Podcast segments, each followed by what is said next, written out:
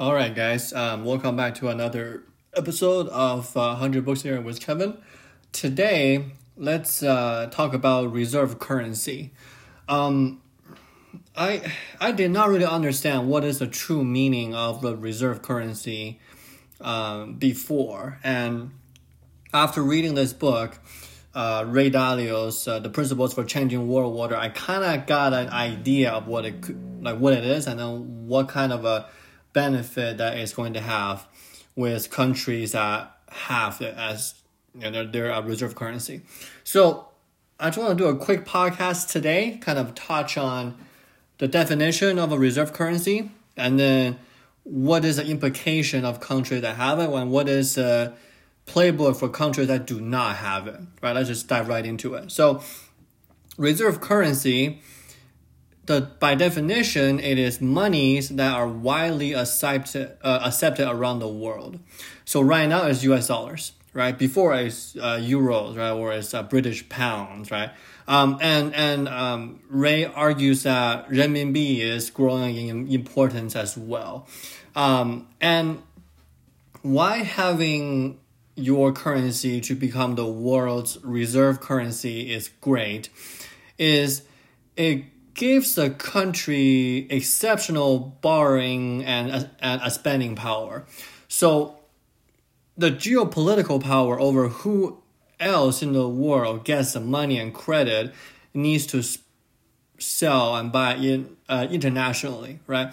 We covered money and credit last week, and the important thing to remember with money and credit is they stay the same, whether you are running your own household, running your own budget book, or running a country, right? So if your country, let's just use the U.S. as an example, right? If your country is the reserve currency issue holder, right? Or you have the reserve currency, what's great is that they actually give you geopolitical power.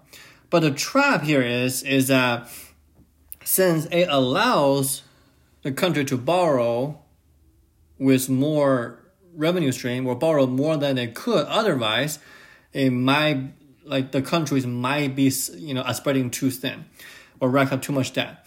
And the debt in return, right? If you listen to the last couple episodes, that is bad, right?